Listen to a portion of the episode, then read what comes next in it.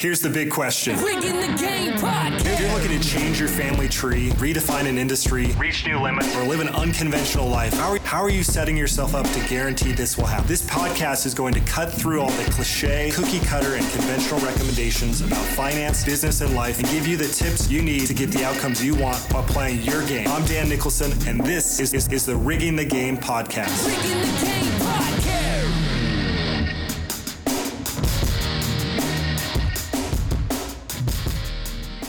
Mark, how's it going? Thanks for coming on the show. Thanks, Dan. Thanks so much for having me. Honored, honored to be here. So uh, we're recording this on March eighteenth, right in the uh, throes of the coronavirus. Yeah. You're in your home office. I'm uh, in my office with everybody kicked out, so that it's like a my own little private fortress of solitude over here with uh, pretty much everyone out except for my daughter who's with me today. So every once in a while you might hear her like singing singing in the background. I, I welcome it. So yeah, just want to kind of uh, dive right in and, and uh, talk about what it is that, that you do, and then kind of dig in and into what led you to, the, to, to that path that you're on currently. Okay. Wouldn't mind uh, just kind of sharing what it is that you do. All right. So um, technically, uh, when I started in the business, and the name has, has changed many times over, it started as a stockbroker way back when. I'm kind of dating myself. And stockbroker came, morphed into financial consultant, financial advisor, wealth advisor. Um, I guess now I'm considered a wealth advisor. Um, I'm also a portfolio manager, certified portfolio manager from the uh, from Columbia um, University. Um, and um, but what I've been doing, very you know that that's been just a bit different from the rest of the advisors out there, is just developing a team to um, uh, to, to just, just to make sure that I'm delivering what clients want. And a team where the, the, the term family office is, is, is used quite a bit, but that's exactly what it is. It's a family office, which typically is a, a team for billionaires where they hire their own people to do, to work exclusively for them. I felt like there's a lot of individuals who are not billionaires, maybe uh, you know, nine figure individuals, eight figure individuals who Um, need those types of uh, services, need those types of complex strategies. So um, that's that's what I've been doing lately. And what led you down that path? What was it that interested you initially in being a stockbroker, and then now kind of morphing into the family office? Um, I think it, I think it goes down. You know, there's way back when I, I can think of, you know, how the method of this madness came about. And back when I was a really young kid in San Francisco, my family owned a restaurant called Louisa Grand Avenue. It was just, I think at the time it was the biggest restaurant, uh, Chinese restaurant in Chinatown. It was like right in the heart of Chinatown. As a kid, uh, it was amazing because, you know, think Panda Express ten times better at your fingertips for free. The vivid memories I have, though, were, were taking my Uh, I'm half Chinese, but my non-Chinese are actually my, my Caucasian friends down there, and doing our own little Fear Factor game, um, where I'd say, hey, uh, I bet I can out-eat the, the number of pig intestines, duck feet, and chicken brains before, you know, and I, there's no way I'm going to puke. And I'd always win at that game. The game, you know, you call it rigging the game. That's exactly rigging the game. Um, but that was... You know, those those memories are, are amazing because we used to, I used to do that with friends, and it was a family gathering place. It was a place where I also learned how to build a business. And we talk in this day and age of essentialism and the one thing. Those are a couple books, so good that they can't ignore you, where you do one thing really well. And my uncle was kind of the chief growth officer. He, he knew if you fill the banquet room up, upstairs, and there, there could be uh, fire marshals said five hundred. We put six fifty up there, and uh, if you fill that up one time a month, everything thereafter was was profit.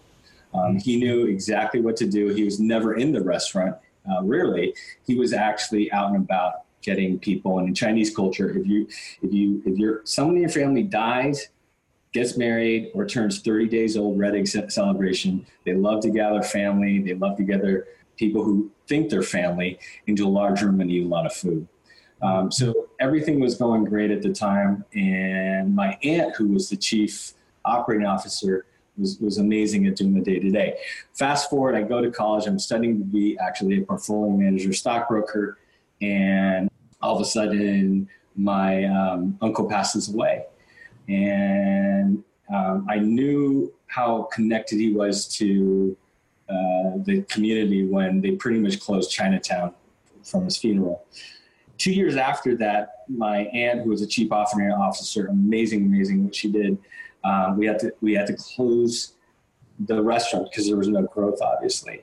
Um, come to find out too that you know maybe they could have had better professionals. I just remember vividly my mom would do some of the taxes um, after she came home from her day job of being not an accountant but a school teacher, and love my mom to pieces, but.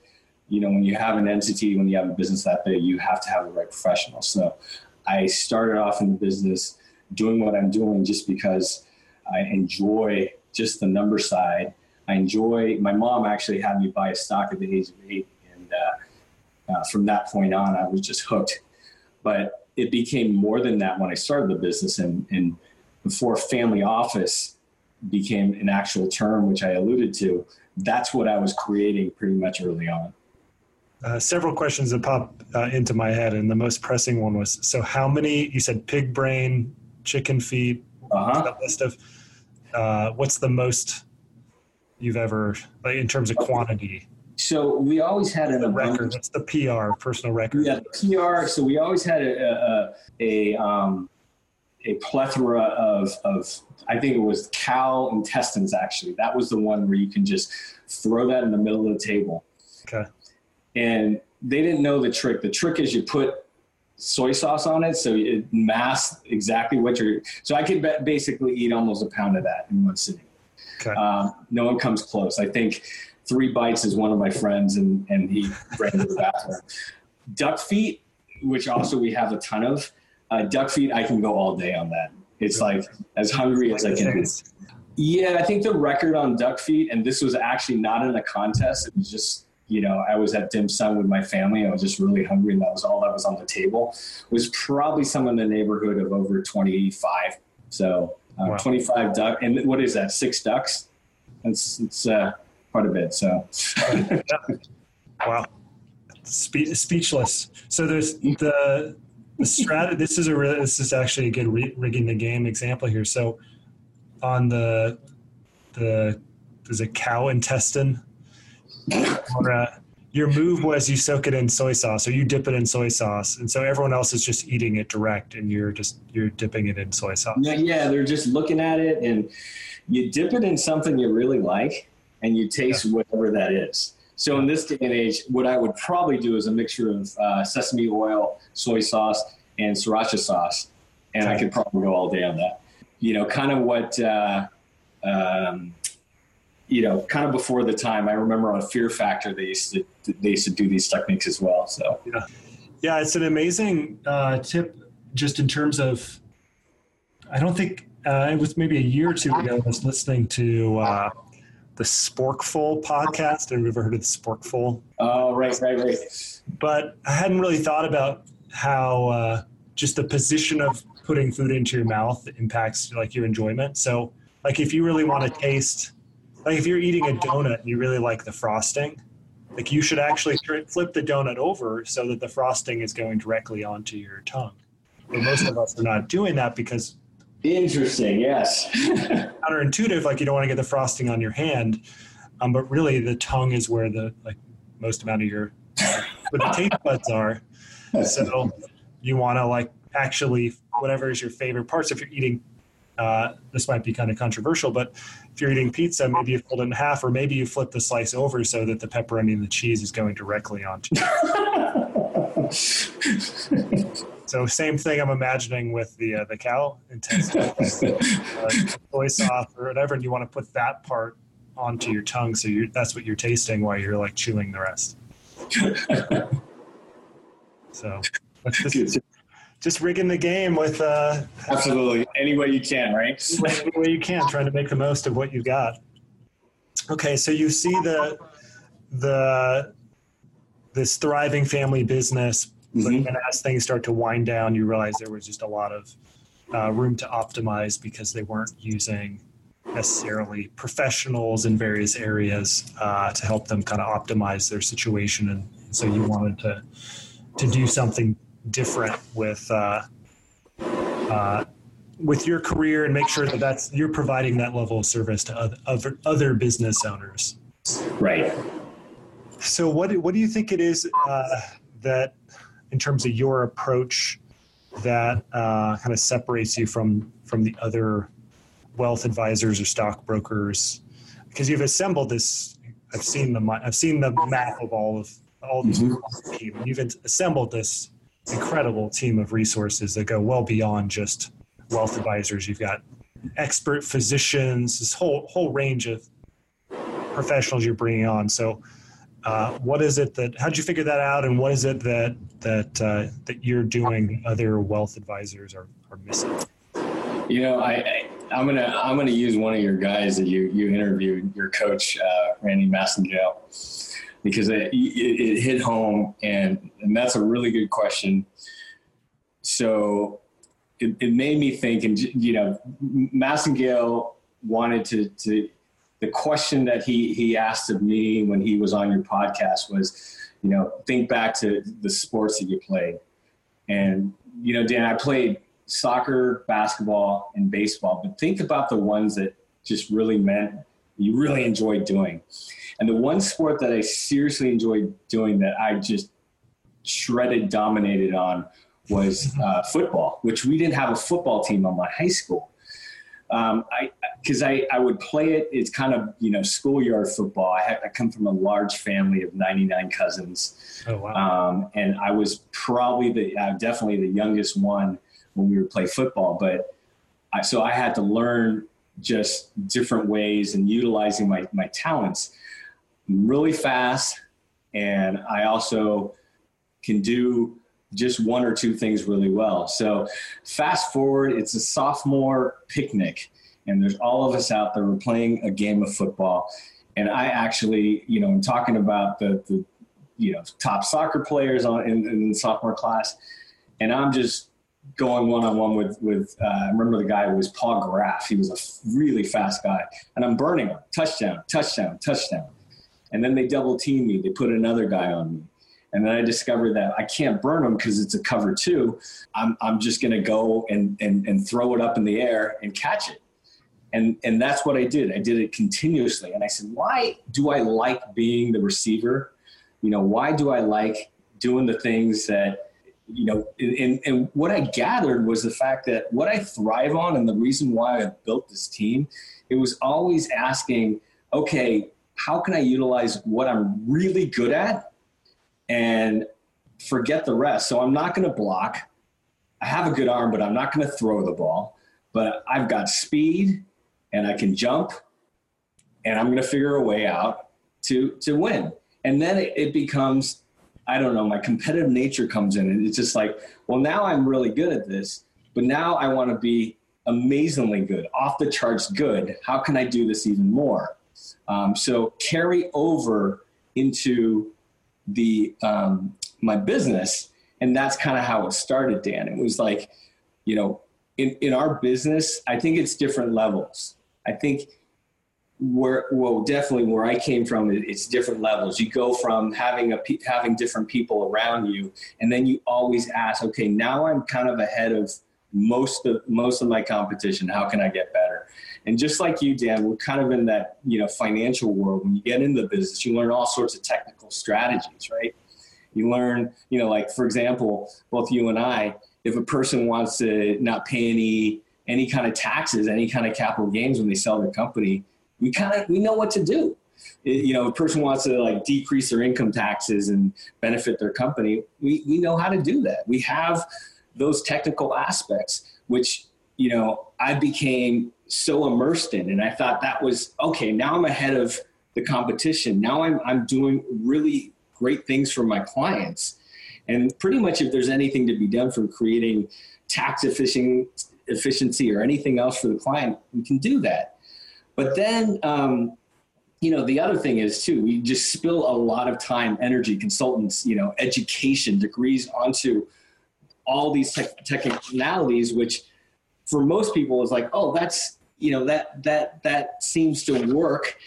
And you just stop there. But that's actually the, the technical stuff is not what's most important, I feel. And that's, this is where it turned. And this is why I went from just, you know, a handful or actually a dozen of professionals to fifty plus, is because I started to look at things a little bit differently.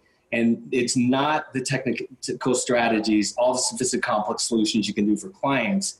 What really matters is delivering what exactly the client wants, what the client wants. And through doing this process over and over again, I found that the real value, my real value, is understanding with the people I'm dealing with, what they really want and need, and just really diving deep into like all the insights of their goals and their needs, situation, concerns, anxieties, what they really want to accomplish. And sometimes these these these things take time to develop. Um, and, and then turning around and realizing that there's lots of ways to get from A, A to B.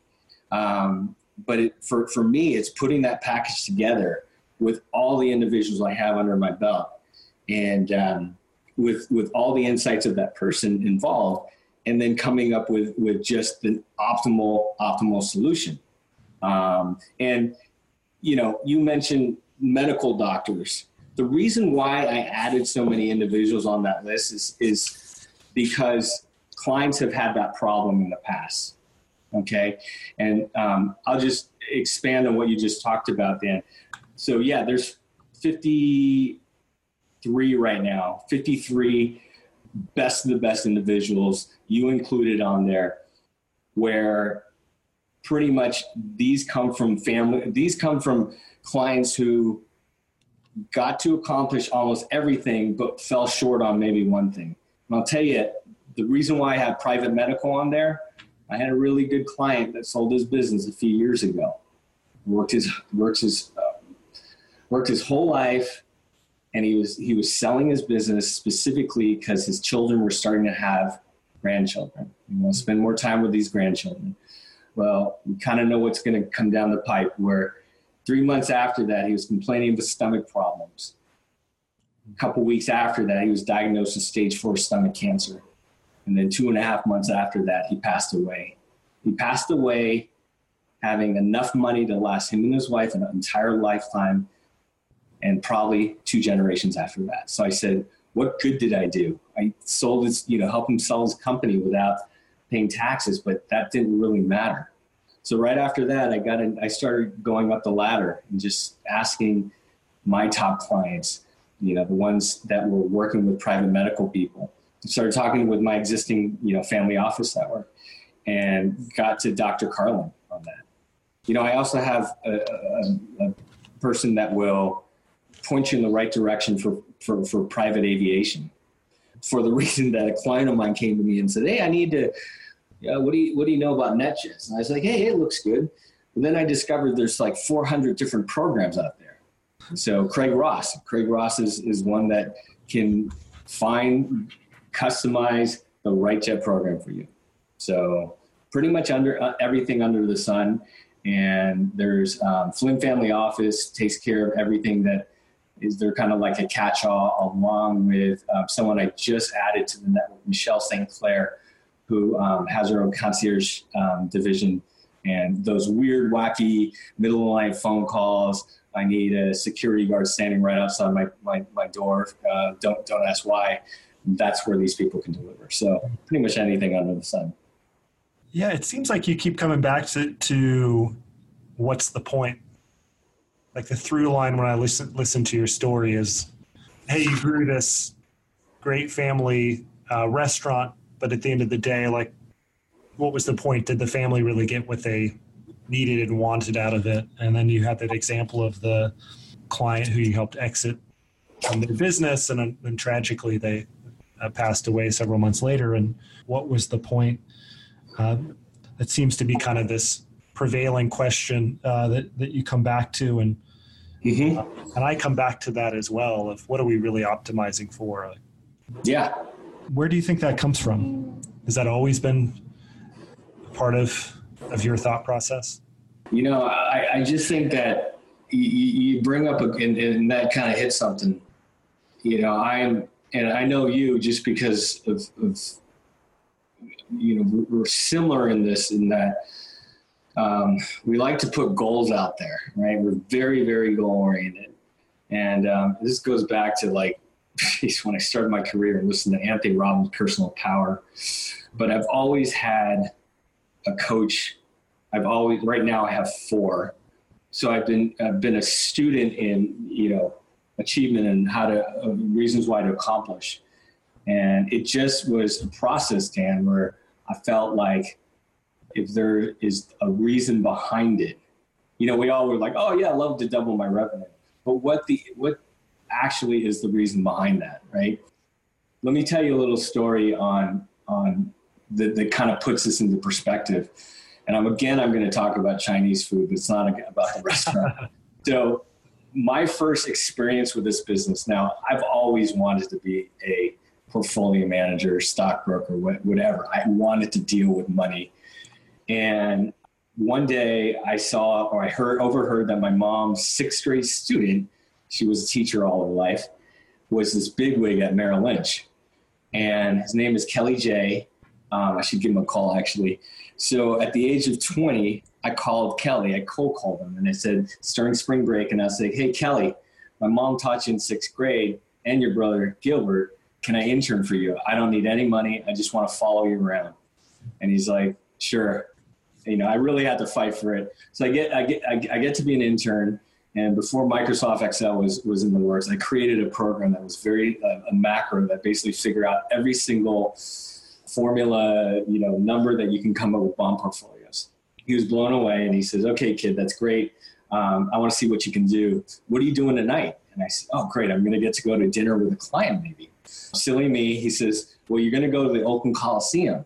I'm like, cool, I'm going to get to, you know, because he, he dealt with clients out of the Oakland Coliseum. You know, he had a couple of Oakland A's. And he says, go report to, to this guy, Wes. And I'm, so I go back and I'm running back and I'm like, oh my God, this is so cool. I'm actually dressed like I'm going to a meeting.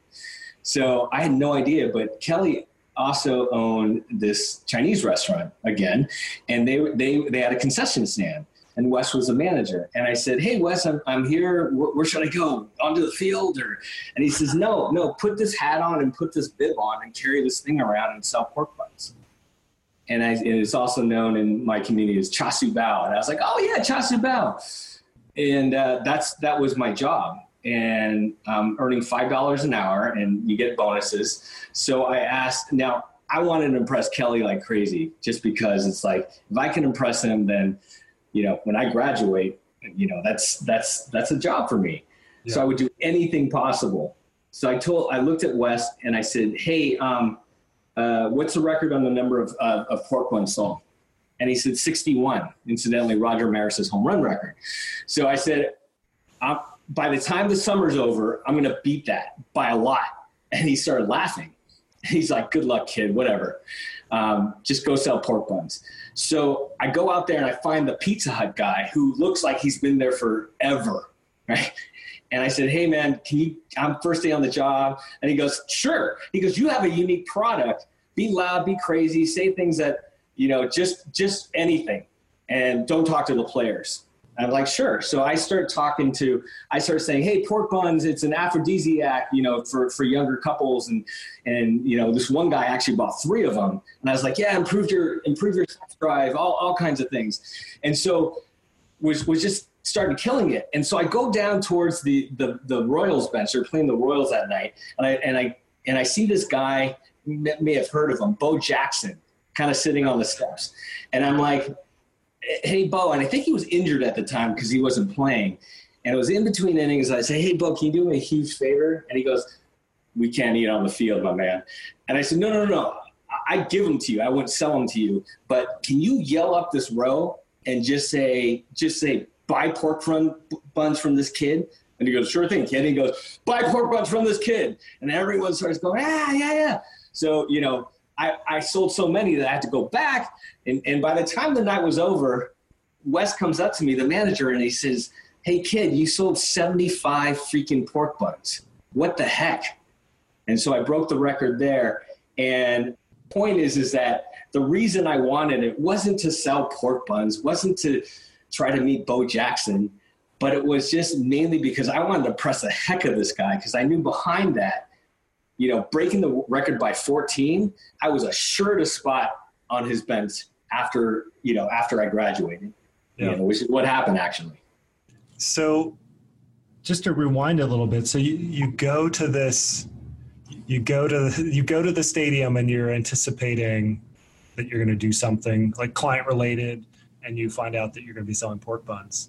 What yeah. Is internal, what is the internal dialogue going? That takes an incredible amount of humility to, to uh, just go, all right, cool. Challenge accepted. Like, what was the, do you recall the internal dialogue you were having in that? I was so excited. In fact, Dan, I have to admit, I made a call to one of my friends and was like, I, I was driving. Oh my God. It was like this. It was a very old car, right? That was, was, it was a Mazda sixty-six. And my friend had a, had a really, really nice, I think it was an Audi or some kind of car like that. And I called him up, but he was, you know, he was going somewhere. And I was like, can I please borrow your car just in case, you know, that ball player might want to ride in my car. So I'm thinking, so this is what exactly is going through my mind. So Kelly was the type of guy that would tell you all the famous clients that he worked with. So I knew some N B A people. I knew the Oakland A's. I knew some of the individuals that he was like really, really big names. And so I'm thinking, oh man, it must be, you know, it must be this guy. And so uh, I was like, okay, what, what am I going to say if it's this guy? So I'm preparing the dialogue in terms of like, okay, you're not going to say I'm a big fan. You, you bring something up that, that tells them that you're not just the, the, the, the fan, the, the average fan. So I'm thinking about six different guys that, that I'm going to meet. And then I said, oh, so I'm going to this guy and he's, he's, Ke- he's Kelly's assistant, of course. And he's going to take me down to the field or, you know, wherever we're meeting these guys. Um, so yeah, that's what was going on. I was convinced, you know, twenty year old me, you know, three weeks in the business that knows how to program um, is going to meet, you know, some of the bigger clients of this guy. So you get there though, and you find out you're selling pork buns. And you're like, all right, I'm selling pork buns. Were you pissed about that? Were you, I mean, what was your reaction? Initially, yeah. And, you know, this is before W T F became W T F. That's, that's the first thing that came into my mind. But then I said, you know, just like I may have talked to you about this, it's the, it's the questions that you ask, right? It's like this whole Tony Robinson, what's, what's great about this? What's great about this is I can crush that record. I can impress this guy utilizing my strengths, and um, I have nothing to lose, right? Mm. And just my be, me being here shows that I'm committed. But if I can elevate that, man, Wes is going to – so, so my, my next thing was how can I make Wes go back to Kelly and say, this dude's an all-star? You know, I even got creative because I noticed that guys were just kind of waiting for the pork buns to be loaded. So I got friendly with a girl there. And um, I said, can you do me a favor? Because it's looking like every fifteen, twenty minutes, I have, you know, I, I, I, I'm, I'm selling these things and coming back. Can you have some, can you have it loaded for me? Because there's an extra one right there. And she goes, yeah, sure thing. So I literally saved about ten to fifteen minutes each time. I'd come back and she'd point to it. I'd get, go, go out there. And then same thing, repeat the process. And then how do you have the gumption to walk up to Bo Jackson and ask him to call out pork buns? I, Dan, I think I was so convinced that I was meeting a, I was meeting a ball player. And even back then I was into visualization. So I was, I'm visualizing talking to a ball player. And it's like, fuck, well, I, I might as well do it. I might as well like, uh, sorry for the swear word. I, I, I might as well um, talk to a ball player because I've already visualized it in my head. And it was almost like, it was a little surreal because the guy, you know, the Pizza Hut guy says, don't talk to ball players. And I'm like, well, what's the worst thing that can happen? Don't do it again, right? And why not? Bo Jackson. I mean, what can he say? And it was almost like watching somebody else, you know, it's like, oh my God, I'm talking, I'm talking, I'm talking to Bo Jackson and I'm telling him what I want. And before I knew it, you know, he shouted that. Yeah, there's so much internal narrative that we build up this whole whole circumstance as if Bo Jackson is going to think about it twenty seconds after you ask him, right? Like if he says no, he's not stewing. No, exactly. Like, like I can't believe the guy selling pork buns asked me to yell out, buy some pork buns. Like he's not spending all this time getting worked up on, over it, right? Most likely. There's there's very little downside risk. No, that's true. And I think I shocked him too. Because it's like nobody, t- you know, it's like no one's talking to them, right? No one, you know, they're, they're a little intimidated. Yeah, I always think that uh, if you treat a celebrity or athlete like they're a normal person, that they're so surprised by that, that they're they're almost as in as much shock as, as you are when you're meeting a celebrity, where they're just like, they're that's, not doing an awing over me. That's so true, man. And it's it's one of those things, it's like, when you want to accomplish something, when you want, you know, in this case, I wanted to break the record so bad. It's yep. like whatever it takes, right? Yep. Whatever I got to do. Whatever. So one of the other things you were saying when, when you were talking about how you've, how you kind of figured out the building out your team and why that's important is you were, you were mentioning really figuring out what your clients want. And that's been a theme in some other other conversations as well, trying to get to the essence of what people want, which on the surface seems simple. You're asking, what do you want? But in actuality, quite difficult, right? Because they may mm-hmm. think they want something, but it's actually an entirely different thing that they want that they didn't really know that they wanted. So how do you figure that out?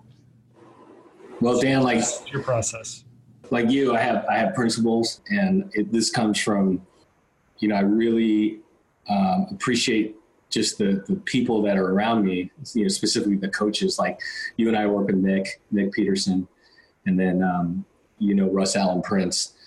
And the two of them really have gotten me to a level where it's, so these are the things I, I, I, I think about. In fact, there's a mantra that I, that I have on the way to a meeting, right before a meeting, and it's, speak twenty percent of the time, the other person speaks eighty percent of the time. So I'm not there to tell them what I can do, because it, I'm not the type of guy that's going to take a product off the shelf and say, hey, here, this fits. It's like, there's a lot of things on the shelf. Listen, and there's a lot of people there too. The other thing is, you know, just keep on going with it. You know, I think so many people have that seven question rule where you say, you know, what do you want out of life? And then they say, oh, I want a lot of money. Why do you want a lot of money? I, I keep going, because a lot of times everybody wants, you know, it, it's almost like when I started the business, you ask the client what they want. I want to retire at sixty-five with a lot of money and leave my kids a lot of money, right?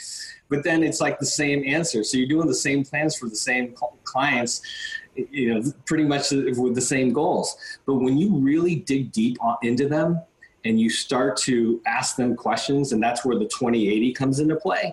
When they're talking eighty percent of the time, and you just keep asking questions, when you're one hundred percent intentionally curious about them, and the the the, the reason why you're asking these questions is not so that you can sell them product, but on the flip side, to see how much you can help them, then it becomes, then people are sharing so much things, you know, like the, the lots of money thing, you know, typical client is selling their business, right? And you're like, why are you selling your business? It's like, well, I want to, I want to sell it for the most and not pay taxes. Well, everybody, right? I don't, I have never found a business owner that said, yeah, I'd love to pay the most taxes. So after that, it becomes like, well, why now? Why now? Well, you start to find out certain things. You know, for example, one of my clients, well, my, da- my dad worked his tail off in his business, and he was never home, and I didn't really get to know him, and I want to be there for my kids when, when at least when they're teenagers and they're young enough to remember, you know, to, to, to have an impact on them. Or my dad, and that same client, my dad died, you know, at the age of fifty-four, and I want to retire before that. I want to sell my business before that. And, you know, that's where the medical stuff comes into play. But it's just keep on going down that road and just keep on, you know, why is that important to you? Um, it's typically not just for the money, as, as you and I know. It's always something underneath that. You know, just like with me, it's like I want to, yeah, I have numeric goals in my business. But if you dig deep enough, you're going to find out it's not about the, the, the money. It's not about having a bigger bank account. There's always something underlying that burns me to keep on going. And that's the same thing with a lot of our clients as well. Yeah. Do you find any tools or tricks to to kind of warm people up to being vulnerable? And just as some framing, uh, because a lot of my process is asking folks, what are what are your priorities? What are we trying to fund? And the initial pass is something very high level, mm-hmm. like I want to retire. Uh, so there's some ways that I kind of approached it over the years to, to warm them up to uh, being a bit more vulnerable. Do you have any tips, tricks, things that, that you do uh, with, that you find kind of gives people permission to share those those deeper deeper reasons? That's a good question. So, yeah, I think, of course, you know, getting Brene Brownish a little here, but, you know, when you control vul- vulnerable side, that's that's when it kind of opens them up. The other thing is that I think I've been doing this for so long and really refining that fact-finding, discovery, questioning process, that I will tell them the more they reveal and share with me, the better job I'm going to do for them. The more that I, I, they reveal to me, uh, I'll do a better job for them. So I think having that in mind, and um, when that does happen, I'll, I'll give you a couple couple examples of, of, of that. I think back in, this is about seven years ago, I got a divorce, and um, I was really ashamed of that, partly because of my culture, but I noticed something right off the bat. It slipped one day with a client, and I noticed something interesting is that this is a client I've known for ten years at the time. I said, oh, I, I said something about the kids in custody, and it's like, oh, shoot, I revealed that to them. I mean, what was I thinking, right? It's like, they're going to find out someday. But right then and there, it was one of those, oh my gosh, I've never had this in-depth conversation with this client. And because of that, I was able to do a much better job for them, just because they revealed some stuff like, oh my gosh, I didn't know how you felt about these things. So, um, and the, the other is just to, you know, provide them with example, and just be, you know, just be mindful of, of being confidential. Um, and I think once you start to have the mindset of, I'm curious because I want to see how much I can help you. And it's not, instead of, you know, I'll admit early on in my career, I'm curious because I want you to transfer your account to me, but it's, I'm curious because the more I dig, I think the more I can really help you and do things that you haven't been able to do before. So having that mindset, you know, it just allows them to start to really open up a lot. Yeah, there's a small margin between, but it's significant, between I'm interested because I want to get you the best products, and I'm interested because I want what's best for you. It's like, those aren't too far away from each other. That's right. Um, but at the same point, the impact is significant. I guess with that, any final parting words, things that you would want people to know about you or the way that you handle things? Um, you know, I, I just think that, I mean, this is timely, Dan. Um, something, something, you know, with, with the covid nineteen coronavirus, it's just my observation, and I got to say, it's from from listening to people like you and Nick and and um, some of the other fa- family office people, you know, Doctor Carlin. It's very easy to get caught up in this stuff, you know, when something like this happens. And believe me, I, w- I went through two thousand eight meltdown. It's very easy to just sit at the screen, look at every single newspaper, and read the same story with this, with a slightly different take on, on, on the same story. Very easy to do that. I don't fault anyone to do that. But I made a decision pretty early on um, when this st- thing started to look like it was going to get out of hand, just to ask different questions in my brain. what's, you know, for example, what's great about this? How can I help more people in this process? Where, where's the opportunity for my clients in this this situation? I'm not going to go through any investment, you know, ideas or, or ways to strategize on that. But what I, what I will say is that a lot of people out there right now are very sad to be working out of home, right? They're bummed. They're they're thinking they're not as productive. It's a shift. Here's my thing, man. And I I I, I think most people should do this when they, they come up to a situation like this.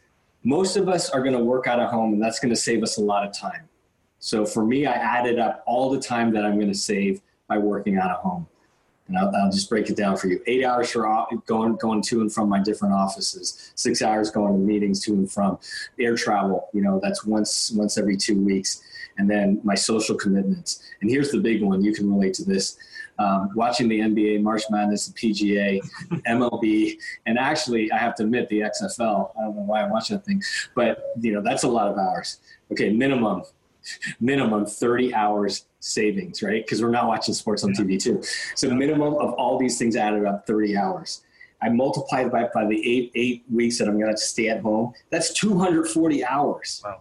two hundred forty hours. So finishing my my uh, uh, you know uh, designation degree through Yale, uh, you know, virtually, of course. I'm going to learn how to speak Mandarin Chinese. I'm going to improve my business, communicate to clients more often. And I'm doing a thirty minute everyday thing, you know, from, from your, your lead too.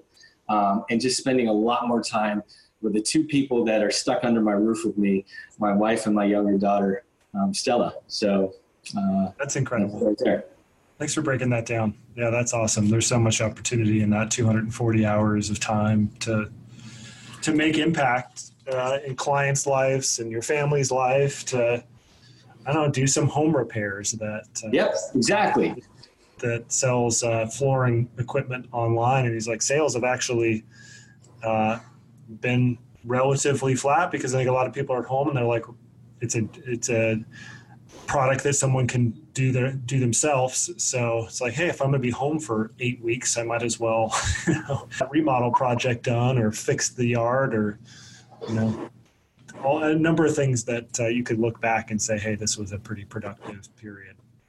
Uh, yeah. So. Plus, there's going to be a lot of sports to watch in three months. You're going to have like, you know, you you could possibly have the Olympics and the three major sports going on all at the same time. But, yeah, that's a good point. Get all your stuff done now so you got the time to watch all that stuff when it comes on later. That's right. Build build up the points with your spouse. Well, thanks so much for coming on. What's the best way for people to find you? Uh, just go to uh, my my uh, uh, website, which I'll, I'll I'll throw over to you. You can also go to uh, my name, mark fujiwara dot com.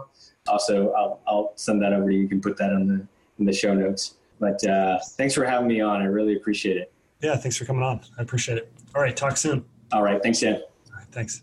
Thank you so much for tuning into the Rigging the Game podcast. You can find show notes and much, much more at w w w dot rigging the game dot com. And remember, you get to set the rules for how you play this game of life. So if you make the rules, why not rig the game to win?